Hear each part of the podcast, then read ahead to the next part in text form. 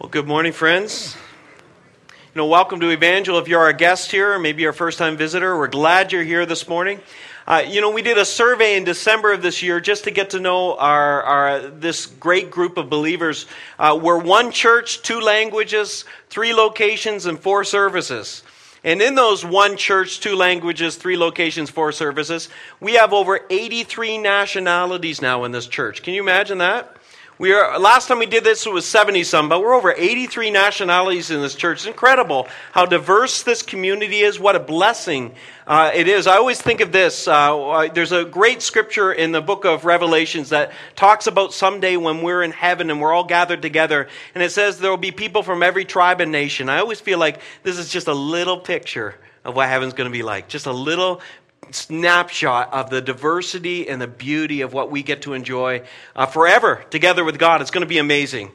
But before we get there, a couple of announcements. Our ushers are going to be prepared to serve you with our, our, our offering in just a moment. But if you received a bulletin on the way in, I wonder if you just open it up. Uh, I'm going to show you a couple of uh, features in the bulletin here that I'd love you to take note of. First off, there's an article talking, and you're going to see in two weeks' time our new magazine will be coming out on February first, and it'll highlight more of that. But life groups and life pods that we're launching in two thousand fifteen. Quite excited about how many of you want to be involved in small groups, and we're looking to them across the whole entire uh, city, so I would welcome your participation in that, but maybe give that article a brief read. Then two things. There's Lift uh, coming up this coming Friday night at seven o'clock, and maybe you've never been to a Lift, and I want to invite you to come to this one. It's a special Lift Uh, event. We're calling it a consecration time. And what it, that really means is that's an old school theological term for meaning a time of dedication. And we want to invite you to uh, come on Friday night at seven o'clock at two one five four Saint Catherine Street West, our Lighthouse campus. And there we're going to have a time where we're going to just pray blessing over families and individuals for two thousand fifteen. How many would love just God's blessing going into two thousand fifteen? Well, our elders and ministries team, we're going to be praying not only in prayer dedication, but we're going to be praying over everybody that comes, just that God would bless them right into this new year and what God has for you in two thousand fifteen. It's going to be a great evening. Come seven o'clock this coming Friday night at the Lighthouse. And then on February first, Sunday, at nine thirty a.m. at the Lighthouse, I'm teaching a baptismal class. Uh, some of you saw our baptismal video online of our last one. It was so significant, and we're trusting on February twenty-second when we do our next one, it'll be equally wonderful. But if you've ever thought about being baptized and you're a follower of Jesus Christ, we would invite you to come on Sunday at nine thirty a.m. to meet me. I'm going to be teaching a little baptismal class, just tell you a little bit of what it means. Yeah, just because you come to the class doesn't mean you have to be baptized. You might just come and want to learn more. So come at nine thirty. Register at the Get Connected desk when you leave here and just say, listen, I want to uh, I want to be at that baptismal class. So you can do that on, on your way out. So that's great for the announcements. You, are you good? We're going to take up the offering. I'm going to invite the ushers to go ahead and serve you. Thank you for your faithfulness, friends. Uh, so many of you uh, give electronically now, and I just honor those who, who do. I'm thankful for that. Many of you give in person. That's the easiest way to give here, probably. Uh, but uh, text messaging giving is really taken off, and that's that's very easy. I give often that way, uh, but electronically through your bank or even our debit machine in the lobby. Thank you for your faithfulness to the work of God. Uh, we're not funded by a government organization. It's you who participate in our gatherings that say we want to be a part of this by sharing in uh, the, the joy of supporting what God is doing in this city through this church. Well, if you have a Bible, I'd invite you to turn to John chapter six. And in preparation and throughout this series, we've been doing Water Walkers. We've highlighted different videos of individuals in our congregation. And two weeks ago, we, we had a little uh, video uh, testimony from a man named Chad Laprise, who is the Canadian U F C champion. He, he uh, attends our church, and his story was shared. Last week, it was Richard Morsink, a businessman uh, for over thirty years, who talked about the ups and downs. And today, I'm gonna we're going to interview, and you're going to see a video of a woman who's been a part of this congregation since nineteen thirty-five. That's eighty years this year. eighty years she's been a part of this congregation, because I wanted to interview somebody who had uh, a story of longevity in focusing on Jesus and growing in her faith. So enjoy the video. I'm closer to you, but I feel like I'm so far away. 'Cause I let my fear, let my fear get in front of my faith.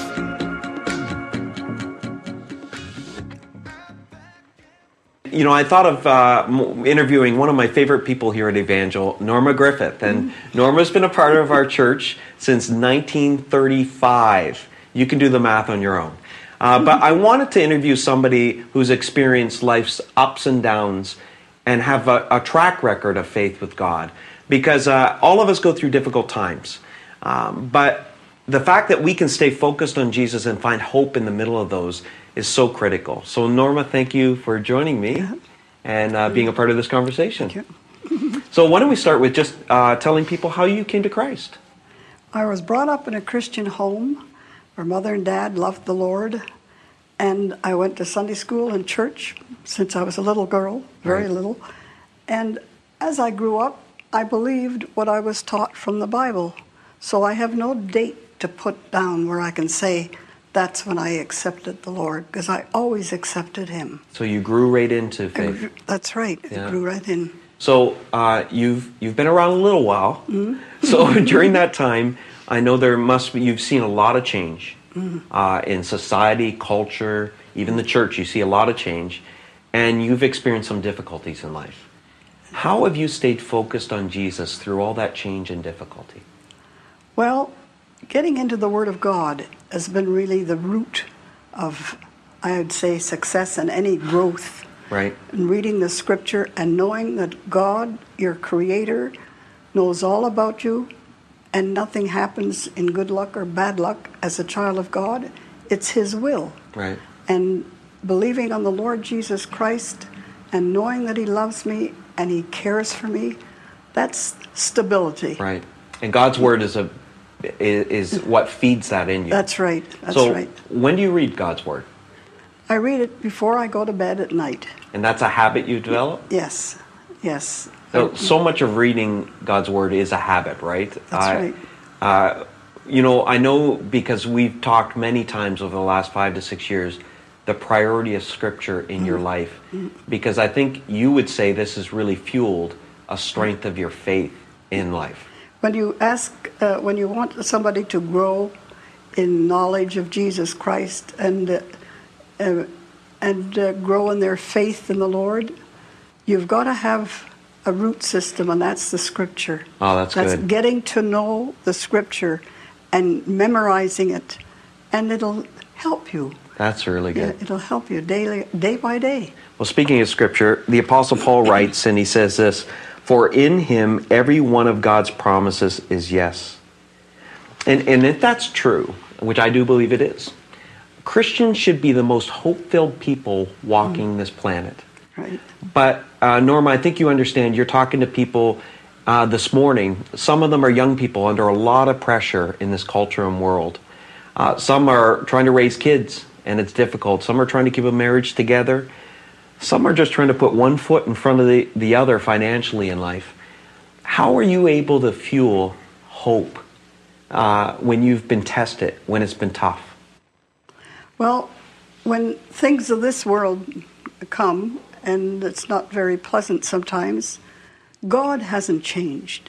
Mm. So that's my anchor. Mm. Will your anchor hold, as the Scripture says? Mm. Yes, it does hold. Yeah. And when we read in the Scripture about different people that have had problems, boy, do they have problems, but they stayed true to the Lord. And David wrote the Psalms under pressure, right. under death threats.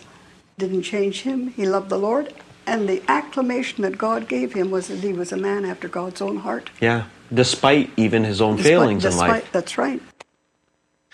So I, I love Norma. Norma's been with us for quite a season, but she's been in God for quite a season, uh, long enough to have experienced what many of us have in this room. Uh, some rough times, right? Some some, some uh, unpredictable storms that have happened in our life, and yet we're talking about focusing on Jesus in the middle of these storms as part of our Water Walker series. Here's the thing, I, why I asked you to turn to John chapter six is because it's a portion of Scripture where it gives the account of Jesus walking on water, but it's the only time in the gospel that it gives the account of Jesus walking on water and it doesn't mention Peter. Now, Peter's important to our narrative because we can relate to Peter, can't we?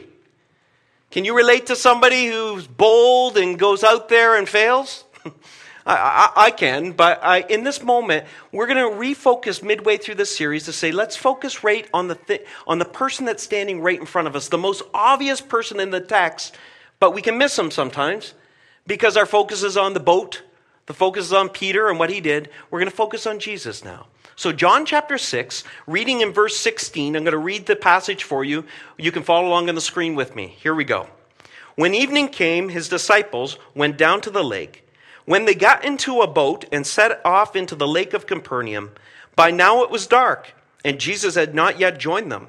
A strong wind was blowing, and the waters grew rough.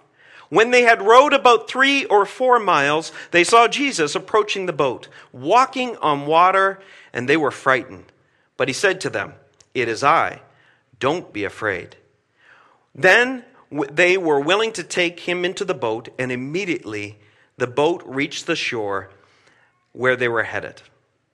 Now, every one of the miracles that Jesus performs in Scripture reveals something of him, who he is. And this one certainly does. And we're going to look at three aspects. We're talking about focusing on Jesus when everything else is trying to demand and clamor for your focus. So here are three thoughts that come from this story that we're going to anchor down. The first is this, that Jesus is an uncontrollable force. You cannot tame him.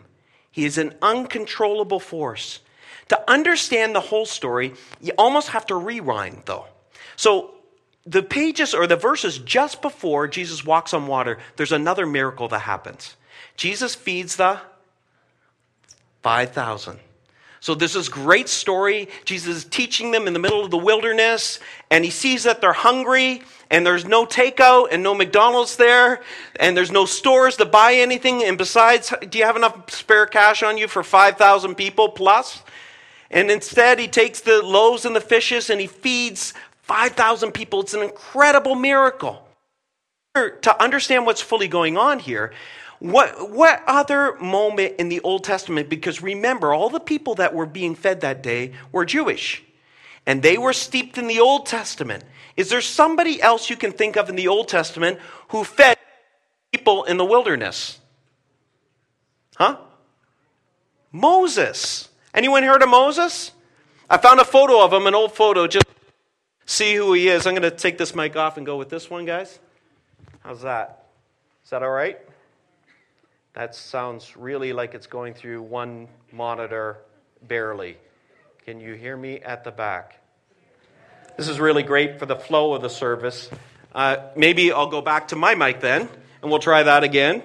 Uh, feeding of the five thousand people, and the key to understanding that story is the fact that they thought, hey, we remember a guy named Moses. You remember Moses? He led us. He was one of the greatest leaders in our history.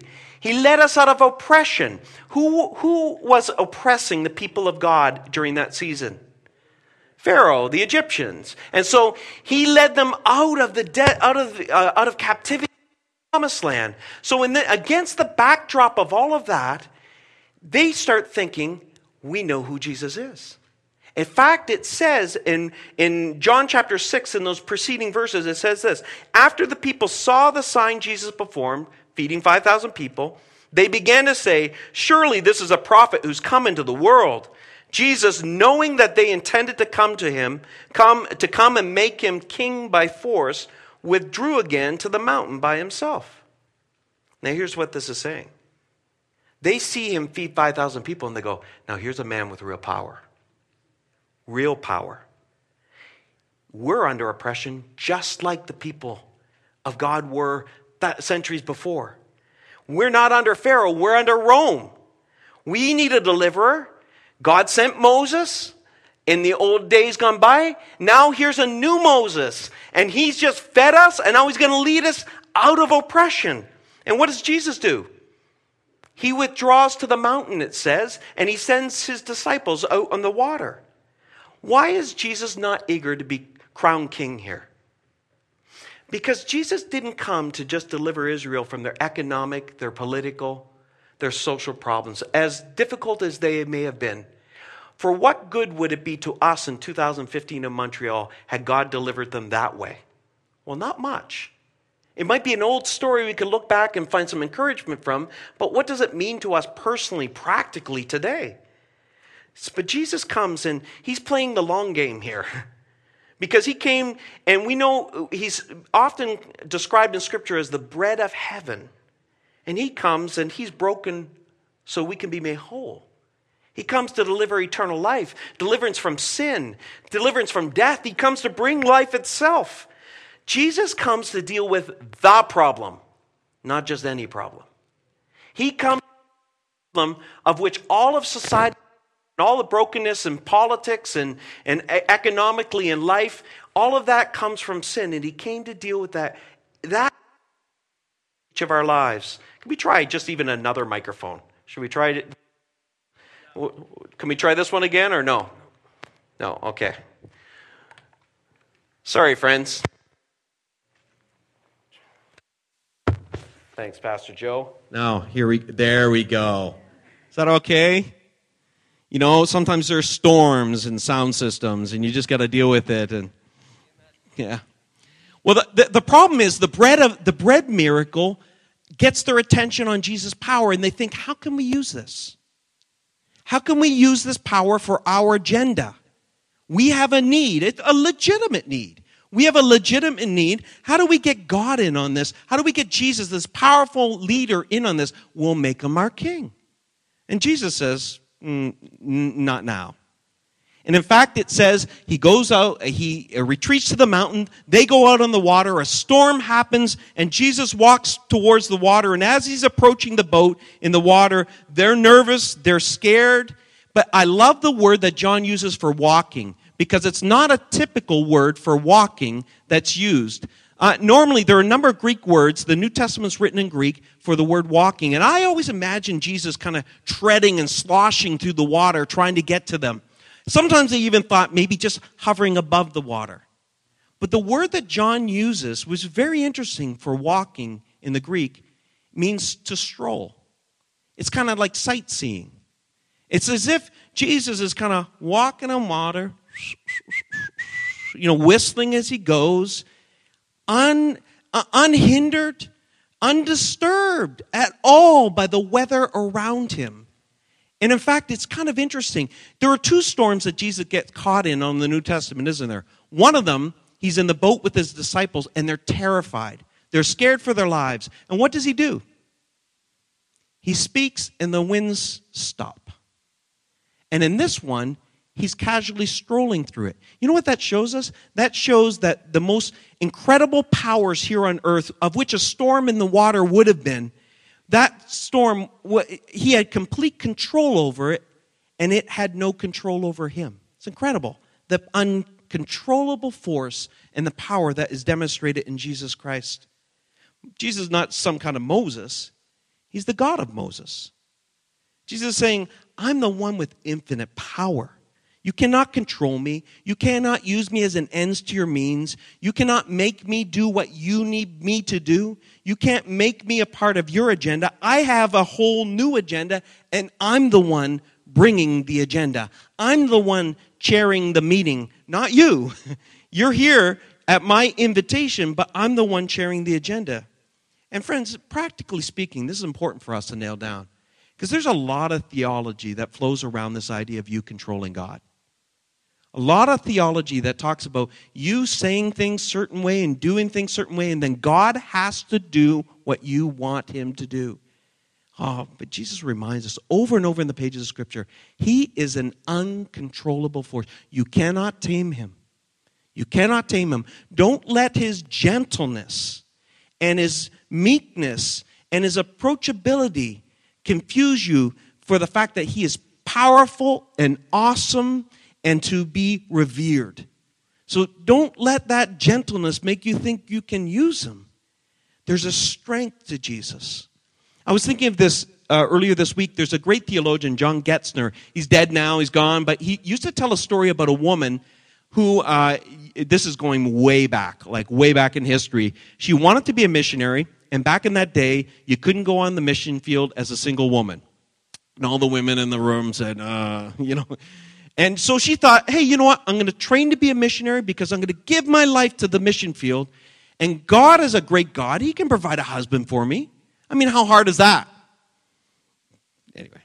And so so she goes, she goes through all the training. On the eve of her graduation, still no husband. And no prospect of a husband. And in fact, in her own words, she was bitter and angry. God, I've done this for you. And you've not provided what I was supposed to have. And she instantly said, I realized in that moment that I've been using God. I've been using him. I've been basically saying, if you do this, I'll give you this. Friends, whatever's on the other side of your, if you do this, God, or as long as this, whatever's on the other side of your if and your along as, that's your real God, friends. That's the one that has power over you. If, God, if you do this, I'll serve you. Well, whatever that if is, that's what you serve. That's your God. That's the thing that actually has control over you. And Jesus won't be controlled. And in fact, that night, this woman is confronted with this reality. And it was in that moment she prayed. She said, God, I'm taking my hands off my life. And I'm going to let you truly be my guide in life. Because the ifs and the along as is our attempt to control God. But Jesus, he's an uncontrollable force, friends. Uncontrollable force. But here's the beauty of this. It doesn't just stop there. He's not just this uncontrollable force. Here's another descriptive word that we see over and over in Scripture. He's your wonderful counselor. He's your wonderful counselor who comes alongside of you. Notice, as usual, Jesus' miracles are not just a display of power, but they reveal something of who he really is. And Jesus is on the mountaintop, and he sees his people struggling in the storm on the water, and he goes to them. No different than when Jesus in heaven looked down and saw us in our storm of sin with no hope and reality. And he left his home in heaven to come here to earth to walk towards us so he could get in the boat of our lives with us and journey with us to safety, salvation, and eternal life. John chapter six, verse twenty says that when he approaches the boat, he says, it is I. Don't, say it with me, be afraid. Say, everybody say that together. Don't. Yeah, don't be afraid. The most often repeated command in Scripture from God to his people. Do not be afraid. Do not be afraid. Friends, sometimes in life, and if you see life as a journey, don't you love those metaphors? What are some of the metaphors for what life can be? Life, life is a box of chocolates, yes. Anyone else? Life is a bowl of cherries. You know, or if life gives you lemons, yeah, yeah, all these things that are supposed to encourage us in those moments. But life should be seen more like a journey in the sea, not on land. When storms happen, friends, on land, you can hide in a cave. You can hide under a tree or in a house. If you've ever been in a storm on a boat, there's nowhere to hide. There are some storms in life, friends, that you cannot hide from. Bereavement. How do you duck that one? Last time, statistically speaking, one out of every one people die. How do you duck that one? Relational betrayal? Financial difficulty? Illness? I don't care how hard you work or how well you're connected or how smart you might be. How do you avoid all of these things? And when they hit your life, if you don't have shelter, you cannot find shelter in yourself. You need to find shelter from outside of yourself. And in the barren state of being on this ocean, there's one shelter that's available to us, and it's found in Christ. This uncontrollable God, but he's tender. He comes, and I love the fact that he doesn't lecture them when he comes. Don't you love that? Ye of little faith. Guys, what are you crying about? You know, I just fed five thousand people, and now you're on the water, and you're concerned. What's up with you? I love that he's not like that. Instead, he's described as your friend in Scripture. It is I. Do not be afraid. He comes to them with tenderness. Isn't that amazing? That's how he comes to you, friend. Time and time again, when you fail and fall and everything, he comes back and he has such tenderness towards you. Delight even. Don't worry, guys. It's me. Uh, don't be afraid. I- I'm with you. I'm with you. There are two storms in the New Testament. And we need to remember this when we hit encounter storms in life. The first one, Jesus is in the boat with them, right? And what is he doing? Sleeping. He's sleeping in the boat, and the and the seasoned sailors are scared for their lives. The storm's gonna, we're gonna die, we're gonna die. And he wakes up, and he looks around, and what does he do? He speaks, and it goes quiet. And the water is like glass.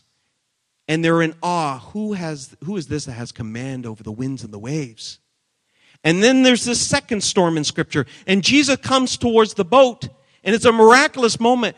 But notice this. He gets in the boat with them, and he doesn't still the waters. Instead, he journeys to the shore through the storm with them. Friends, in life, sometimes God speaks, and everything gets right. Sometimes Jesus says, no, not this time, kid. I'm getting in the boat with you, and we're going to make it to shore together. And he takes us through the storm. How many likes? Uh, how many of you like option A better? I like option A. How many could see that option A could be addictive? Because once God does something like that, and you don't have to do a thing, like, doesn't that feel good? Here's the thing. A lot of people build a theology around option A. And they don't realize that sometimes God in option B, when he takes us through the storm with him, he gets into the boat with us. That's where some of that character development happens. That's where some of the greatest growth happens in our lives. Talked to a gentleman after our first service, and he's been through three years of this health difficulty. And it was interesting. He said to me, he said, you know what? All I can say is I didn't sign up for this. But he said, I kept saying, this has been wonderful. Wonderful, wonderful, wonderful. And I said, how can you say that? He said, I've never been closer to God in my entire life.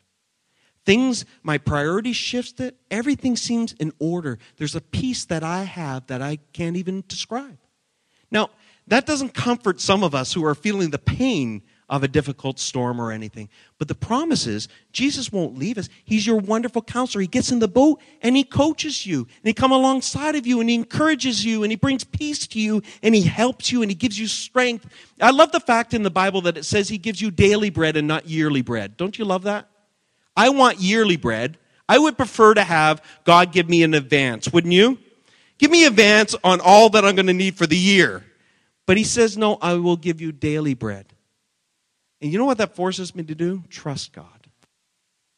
If he gave me yearly bread, I'd trust him once a year.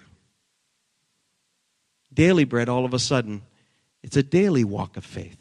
Him in the boat with me, counseling me. So he's an uncontrollable force. He's a wonderful counselor. And here's the last thing. He's a saving king. He's a saving king. It's interesting in the account in Matthew and Mark, the disciples are scared to death seeing Jesus come towards them. And, you know, I guess in part because how many times do you see a guy walking on water, right? In the middle of a storm towards you. Like, a little disconcerting maybe? Rattle you a little bit? Well, it's more than that that's going on here because he doesn't just show up and resolve their fears and worries right away. At one level, I think it would be scary. But it's interesting what he says when he approaches the boat. He says this, it is I. Now, again, the Greek really helps you here. Because the words that he, it's not a great translation of the Greek there. The actual thing he actually says in Greek is, I am. So he comes towards the boat, you're in the boat, and he says, I am. Do not be afraid. Think about that, friends. Where would these good Jewish boys in the boat, where would their minds go when they hear, I am? Back to a burning bush. A moment when God called Moses in the middle of the desert. And all of a sudden they realize he's no Moses. He's claiming to be the guy in the bush. When God, when Moses would call out and say, who do I say is sending me? When God told him to go and speak to Pharaoh to set his people free. And God said, tell them I am has sent you. What he's saying is, tell them I always am. There will never be a moment that you will be able to say God was, because God is. There is never a moment that you'll ever be able to say God will be, because God has no beginning. literally translated, the Hebrew scholars would say, I am means this. Tell them that the very existence of life has sent you. Isn't that powerful? Tell them that the very existence of life has sent you. And what's interesting, in John chapter eight, Jesus says, I am. He calls himself I am. He says, I am before Abraham. And it says they immediately tried to kill him. Now, that's not because he said, I'm older than Abraham. It's because Jesus left them no room. He left them no room to say, oh, Jesus, he's a great teacher. He left them no room for that. He left them no room to say, Jesus is kind of the spark of love that makes the world go round. They left them no room for that. He didn't, they didn't leave him, he didn't leave them any room to say, Jesus is that spiritual aura that binds all religions. He left them no room for that, because when he said, I am, and they tried to kill him, they knew what he was saying. He was saying, I am infinite, exalted, above all the universe. I am transcendent one who created the world. I am the one who sustains the world. I'm the one without beginning and without end. That's the God. I am the existence of life himself. This is the uncontrollable force of Jesus. And he approaches them and he says this, and it's scary, friends, because every time in the Old Testament God says, I am, he says, get back. To Moses, tell him, I am, take your feet off. This is holy ground. When Moses says, show me your glory, he says, if I showed you my I amness, you would die. You couldn't handle it. When Moses comes down from the mountain, don't touch the mountain. Why? Because you cannot handle my I amness, my presence, my glory. And so they're terrified in this middle of this. But what's different in the New Testament account is Jesus says, I am. Come closer. Don't be afraid. Look at me. What's changed? Well, Jesus is on a mission, and he never hid that mission. What other Old Testament character would they be thinking of who had been in a storm with terrified sailors? Anyone know? Jonah. And in Matthew, I think I believe, believe it's the eighth chapter, Jesus says that he's the ultimate Jonah. Here's the story of Jonah in a nutshell. Jonah is called to go to Nineveh and save him, and he won't. So he gets on a boat, boat to run away from God. You ever try to run away from God, friends? Some of you might be trying to run away from God now. Good luck with that. But a storm comes, and it's going to take everybody's life. But Jonah says, throw me overboard, and you'll be saved. And Jesus says, I'm the ultimate Jonah, in that we were in a storm of which was going to kill us and take our life.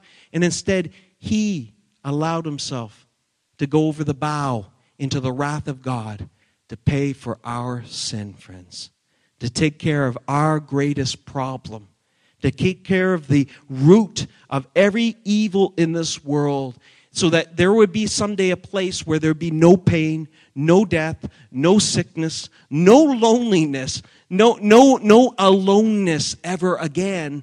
He did that for you. He came to save us from those storms eventually by allowing himself to become the ultimate Jonah, to be thrown into that place of darkness so that we could find a place of life.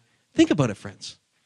Just think about that. I was writing this message this last week, and I stopped, and I said to my wife, Shelley, it was Monday, and I'm finished the message, and, I'm, and I, I don't often get it done in one day, but it just came together, and I'm sitting there, and I said to Shelley, I want to say this, but I know it's used so flippant in society. It's become a, a text message acronym now in life, but I feel like we should be going around all the time saying, oh my God, I cannot believe I'm saved. Like, I cannot believe that Jesus took the wrath so I could have the peace. That, that Jesus took my sin so I could have forgiveness. That Jesus took the shackles so I could have freedom. That Jesus took death so I could have life. Like, oh my God, we are saved. We have eternal life in Jesus Christ. Can you believe that? Like, it's unfathomable that the untamable, uncontrollable force that is Jesus Christ, this wonderful counselor, would be my saving king. It's incredible what he's done. There's a great old hymn called Amazing Grace. Some of you know it. That author, John Newton, wrote another hymn that we I've never sung. But I saw the words to it this week, and I thought I'd share a verse. It says this, "Be gone, unbelief. My Savior is near. And for my relief will surely appear. By prayer let me wrestle, and he will perform with Christ in the vessel." I smile at the storm.